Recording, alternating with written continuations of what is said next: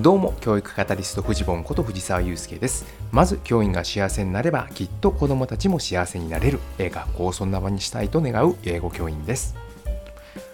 さて、えー、今日もですねえー、あるオンラインの勉強会にちょっと参加をしてきたんですけどもその中でねなんかこんなこと聞かれていやどうしてこういったオンラインの勉強会に参加するようになったんですかっていうふうに問われたんですね。でその時にあれどうしてだっけなっていうふうに 考え込んじゃったんですよ。あれ？ってえー、っとなんでだっけなみたいな。でねそういえば自分ってなんかこう自分のコンフォートゾーンから足を踏み出して外の世界へ行くことって結構心理的ハードル低いなっていうか何とも思ってない節があるなっていうところにね気がついたんですよ。で意外と昔からそうだなと思っていて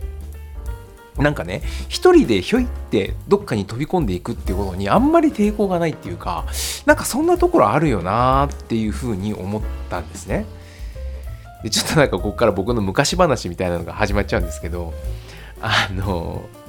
小学校からね、まあ、中学校に上がる時っていうのは僕はもう地元の公立の学校に行ったんですけど、まあ、高校はね僕は実はあの電車を使って名古屋市内の、えー、と学校に通っていたんですね。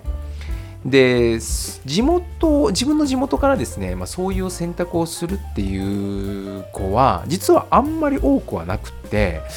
だから何ていうのか友達と一緒にどこどこの学校に行きたいみたいな思いは全然なくて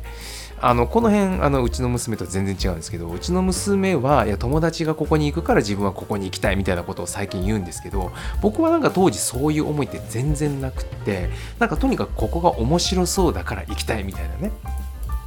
そんな感じだって、えー、僕が選んだ学校もなんか軽音楽部があるから行きたいみたいな そんな理由でこう選んだようなところがあったんですけど、まあ、とにかくそんなことだったと。で高校時代は高校時代でね、まあ、学校の中でも部活とかもやってたんですけどそれこそ軽音楽とかやってたんですが文化祭とかもすごい楽しかったしだけどねそれ以外にも地域の高校生の集まるボランティアグループとかでも活動してたんですよ。これがね面白くてあの、まあ、阪神・淡路大震災当時そういう時代でしたねでそこで親を亡くした中高生に奨学金を送るためのそういう会だったんですね。で街頭で募金活動したりとかですね現地に赴いてボランティア活動したりみたいなことをやっていました。でこれもね確か僕の記憶が確かだったら、まあ、先輩にね最初誘われてちょっとこういうのあるから、えーと、バザーでさあのやるからちょっとおいでとかって言われて、え、行ってみたら結構なんかそういうことをやってるのが面白くてでそこからその活動にこう参加していくようになったみたいな感じだったと思うんですけど、まあ、そんなことをねやったりもしていたわけで、まあ、学校の外に飛び出してってますよね。でそもそも高校2年生の時にはもう日本も飛び出しちゃって留学に行くんですよ 1年間。でアメリカにですね、えっと、1年間、え行きました。ただねこの留学はね さすがにしんどかった。これはねもう言葉も文化も違う中で基本何やってもうまくいかないんですよ。これがね誰かのお世話にならなきゃ何もできないっていうこれの感覚ね。もうこれがね、この自分がね、どうしてもなんか耐えられなくてしんどかったですね。まあ、プライドとかももうズタボロなわけですよ。まあ、日本にいた頃ってね、意外とまあそういう風にバリバリと一人で飛び込んでてやっちゃうようなところがあるから、まあ、結構自分で何でもできるわけですよ。そういうような感覚が自分にあったんだけれどもいざじゃあ留学をしてみるとですね全然そんな風にはいかなくてもうどこに移動するにもですね自分一人では行けないしまあそもそもねアメリカなんて広いから車がないとどこにも行けないけど自分車持ってないから誰かに乗せてもらわないとしょうがないでどっかから行って帰ってくるのにもいちいち自分で頼まなきゃいけないわけですよ Can you give me a ride? って言ってもうその言葉がもう僕の命綱みたいなとこでねもうどこに行くにもちょっと乗せてってくくれないって頼めるかどうかそういう友達を見つけられるかどうかがもう生き死にを左右するみたいな。そういうところがまああるわけですよね。どこに行ってもそれを確保しとかないともう気が気でないみたいな、まあ、そういう世界ですよ。でまあね。うーんだからねその何ていうか自分のコンフォートゾーンにこもりたくなりましたねこの時は。なんかそんな記憶すごいあります。おーホームシックでねほんと毎日日本に帰る日をね数えてたみたいなところがねありましたね。でもね同時に思ってるんですよ。どっかで自分が変わるしかないっていうね。うんなんとかするしかないっていうのも思ってるわけで。だからねじゃあ明日はあれをやってみようかとかね。あの人に話しかけてみようとかね。日記毎晩書いてました。もう毎晩っていうかもう一日に何回も書いてたかもしれない。まあ話し合いって言えないから。でもう日記の中でねじゃあそあの明日はあそこに顔を出してみようとかね。あの人に一緒にお昼ご飯を食べてくれないかって頼んでみようとかね。そういうことをねなんかこう書いたりしながら自分で思って。で実際にこうやってみてっていうのをねなんかやってた記憶ありますね。うーんなかなか思うようにはいかないんだけどね。うん。そしてですねどこかに所属していたいっていうそういう欲求がねすごい強かったように思います。だからねやっぱいろんなところの門を叩くわけですよ。最初に言ったのはサッカーチームね。でサッカーチームねサッカーは楽しかったんだけど友達っていうかチームメイトが下品すぎて あんまり反りが合わなかったというかね。うん、まああるじゃないですか、あの男の子の感じね。うん、あれがね、どうもちょっとなんかこう合わなくて自分は。うん、ちょっとなんか違うなって思ったんですよね。でもアメリカはあのスポーツも、えー、とシーズン制なので、まあ、シーズンが終わったらもうはい終わりみたいな感じで、うん、あああったんですよね。で、それからね、えー、ディベートチーム、これもね、ちょっと門を叩きました。まあ、やっぱね、喋ったりするの好きだったから、ディベート面白いだろうと思って行ったら、ここはね、面白かったんですよ。面白くてそこにいる友達も結構刺激的な友達が多くてまあ良かったんだけどもやっぱねなんせ言葉の壁が大きすぎて まあ、ここで活躍することはできないなっていうね、うん、それをもう諦めました。ただね、まあなんかあの話に行ったりとか、イベントに参加したりとかね、そういうのはまあやらせてもらったりもしたんですけどね。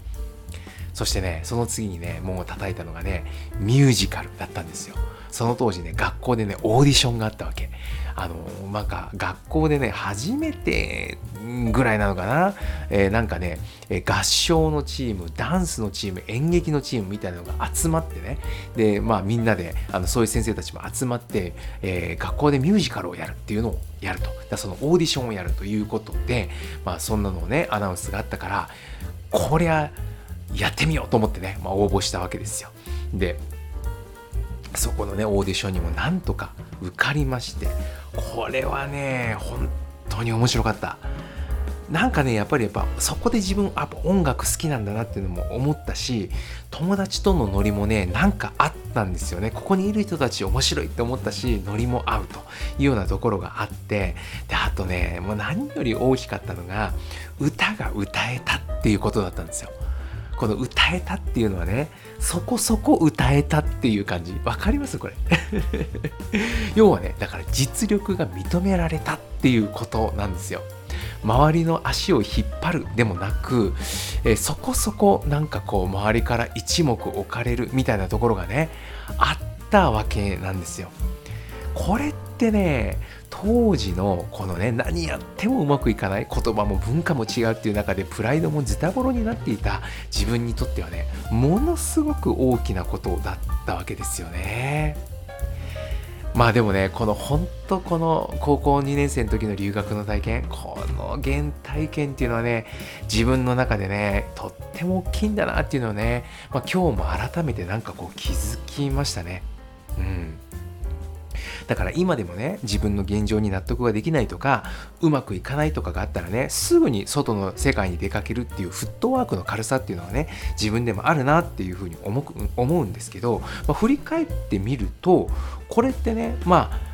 もともとの性格的なものも、まあ、きっとあるんだろうなというふうに思いつつもやっぱり経験を通して磨かれてきた部分もあるんだろうなっていうのも思うわけですよ。特にねこういう留学の体験とかそういうのを通して磨かれてきた部分っていうのはまああるなというふうにも思うわけですね。だからこそこれからも意識してねそこは磨いていこうっていうふうに改めて思ったわけです。とりあえずね、えー、目下最大の挑戦はですね6月に4日間ですねアメリカの MIT マサチューセッツ工科大学ですね。あの有名な MIT です。あそこで英語で行われるワークショップに参加をするっていうことをねついに私決心をしました。でこれがねあのオンラインでの参加なんですよ。これが今回できるということでねまあ行くかと思って行くんですけど現地ではね朝の9時から昼の3時までなんですが先ほども言ったようにオンラインでの参加なわけですよ。そうするとなんと夜の10時から朝の4時までっていうね。そんなもうめちゃくちゃなスケジュールでその期間の仕事僕どうするんだろう。午前中とか休みもらえないかな なんていうふうに思っていますで今日はねその事前のリーディングのね、えー、教材を印刷してみたんですけどその量が多くてまたちょっとねもう早くも後悔しておりますというところなんですが、まあ、この先にあるね、世界に期待しながら頑張ってみたいと思っております。いかがでしょうか？何かの参考になれば幸いです。世界は変えられる、未来は作れる、走り出せば風向きは変わる。ではまた。